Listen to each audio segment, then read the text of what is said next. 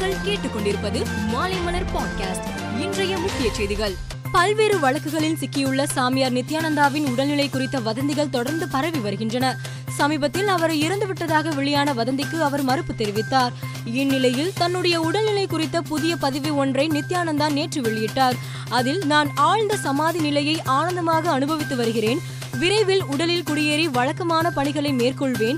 உயர்ந்த கொள்கைகள் மற்றும் மகா கைலாசாவின் அசாதாரணமான ஆற்றலை பகிர்ந்து கொள்வேன் என தெரிவித்துள்ளார். அதிமுக அமமுக இணைய போவதாக கடந்த சில நாட்களாக வதந்திகள் பரவி வருகின்றன. இது குறித்து பதிலளித்த அமமுக கட்சி பொதுச் செயலாளர் டி டிவி தினகரன் அதிமுக மற்றும் அமமுக இணைய வாய்ப்பில்லை என தெரிவித்துள்ளார். மேலும் பேசிய அவர் கொடநாடு கொலை கொள்ளை வழக்கில் உண்மையான குற்றவாளிகளை அரசு கண்டறிய வேண்டும். சசிகலா பாஜகவுக்கு வந்தால் ஏற்றுக்கொள்வோம் என நயினார் நாகேந்திரன் எம்எல்ஏ கூறி வருகிறார். அது குறித்து சசிகலா தான் கூற வேண்டும் என கூறினார். ஜம்மு காஷ்மீரில் கடந்த சில நாட்களாக சிறுபான்மையினர் மீது பயங்கரவாதிகள் தாக்குதல் நடத்தி வந்தனர்.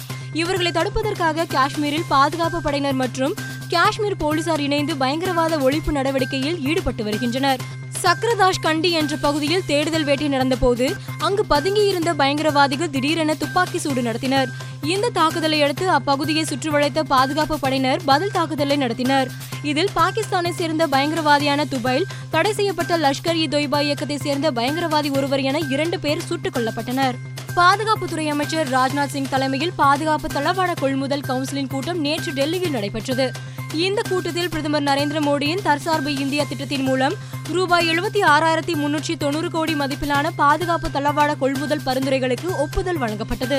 இது நாட்டின் பாதுகாப்பு தளவாட தயாரிப்பு தொழிலுக்கு ஊக்கமளிப்பதுடன் வெளிநாட்டு செலவுகளை கணிசமாக குறைக்க உதவும் என்று மத்திய அரசு தெரிவித்துள்ளது. மேலும் இந்திய கடற்படைக்கு அடுத்த தலைமுறைக்கான ஆயுதங்கள் உள்ளிட்டவற்றை வாங்குவதற்கும் ரூபாய் முப்பத்தி ஆறாயிரம் கோடி மதிப்பிலான பரிந்துரைகளுக்கும் ஒப்புதல் வழங்கப்பட்டுள்ளது. நெட்ஃபிளிக்ஸ் நிறுவனத்தில் ஆண்டுக்கு ரூபாய் மூன்று புள்ளி ஐம்பது கோடி ஊதியத்தில் பணிபுரிந்தவர் மைக்கேல் லின். இவர் போர் அடிக்கிறது என்பதற்காக தனது பணியிலிருந்து விலகியதாக சமூக வலைதளத்தில் தெரிவித்துள்ளார்.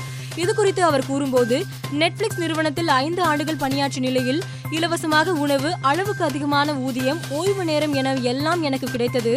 இருப்பினும் சாஃப்ட்வேர் இன்ஜினியர் வேலை என்பது ஒரே மாதிரியான வேலைகளை தொடர்ந்து செய்வதுதான் கொரோனாவுக்கு பின் ஊரடங்கில் உடன் பணிபுரிவர்களுடன் பழக வாய்ப்பில்லாமல் போனது.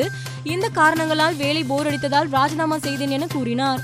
பாகிஸ்தான் முன்னாள் பிரதமர் இம்ரான் கானை கொல்ல சதித்திட்டம் தீட்டப்பட்டதாக வதந்தி பரவியது. இதனையொட்டி பாதுகாப்பு பலப்படுத்தப்பட்டுள்ளது.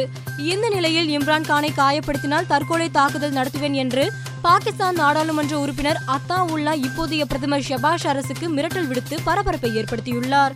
இது குறித்து அவர் கூறுகையில் இம்ரான் கானின் தலையில் ஒரு முடி பாதிக்கப்பட்டால் கூட நீங்களும் உங்கள் குழந்தைகளும் இருக்க மாட்டீர்கள் என நாட்டை வழிநடத்துபவர்களுக்கு எச்சரிக்கை விடுக்கிறேன் என கூறினார். உலகின் முன்னணி வீரர்கள் பங்கேற்றுள்ள கிளாசிக்கல் செஸ் போட்டி நார்வேயில் நடைபெற்று வருகிறது. நேற்று நடைபெற்ற ஐந்தாவது சுற்று போட்டியில் உலகின் நம்பர் ஒன் வீரரான மாக்னஸ் கார்சலனை இந்தியாவின் விஸ்வநாதன் ஆனந்த் எதிர்கொண்டார். பரபரப்பாக நடைபெற்ற இந்த ஐந்தாவது சுற்றின் ஐம்பதாவது நகரில் கால்சனை வீழ்த்தி ஆனந்த் வெற்றி பெற்றார். இதன் மூலம் நார்வே செஸ் போட்டி புள்ளி பட்டியலில் பத்து புள்ளிகளுடன் தொடர்ந்து அவர் முதலிடத்தில் உள்ளார். தென்னாப்பிரிக்கா கிரிக்கெட் ஆல்ரவுண்டர் டுவைன் பிரெட்டோரியஸ் தான் முன்னாள் இந்திய கேப்டன் தோனியிடம் இருந்து நிறைய விஷயங்களை கற்றுக்கொண்டதாக தெரிவித்துள்ளார். ஐபிஎல்லில் விளையாடும் போது தோனியை கவனித்திருக்கிறேன்.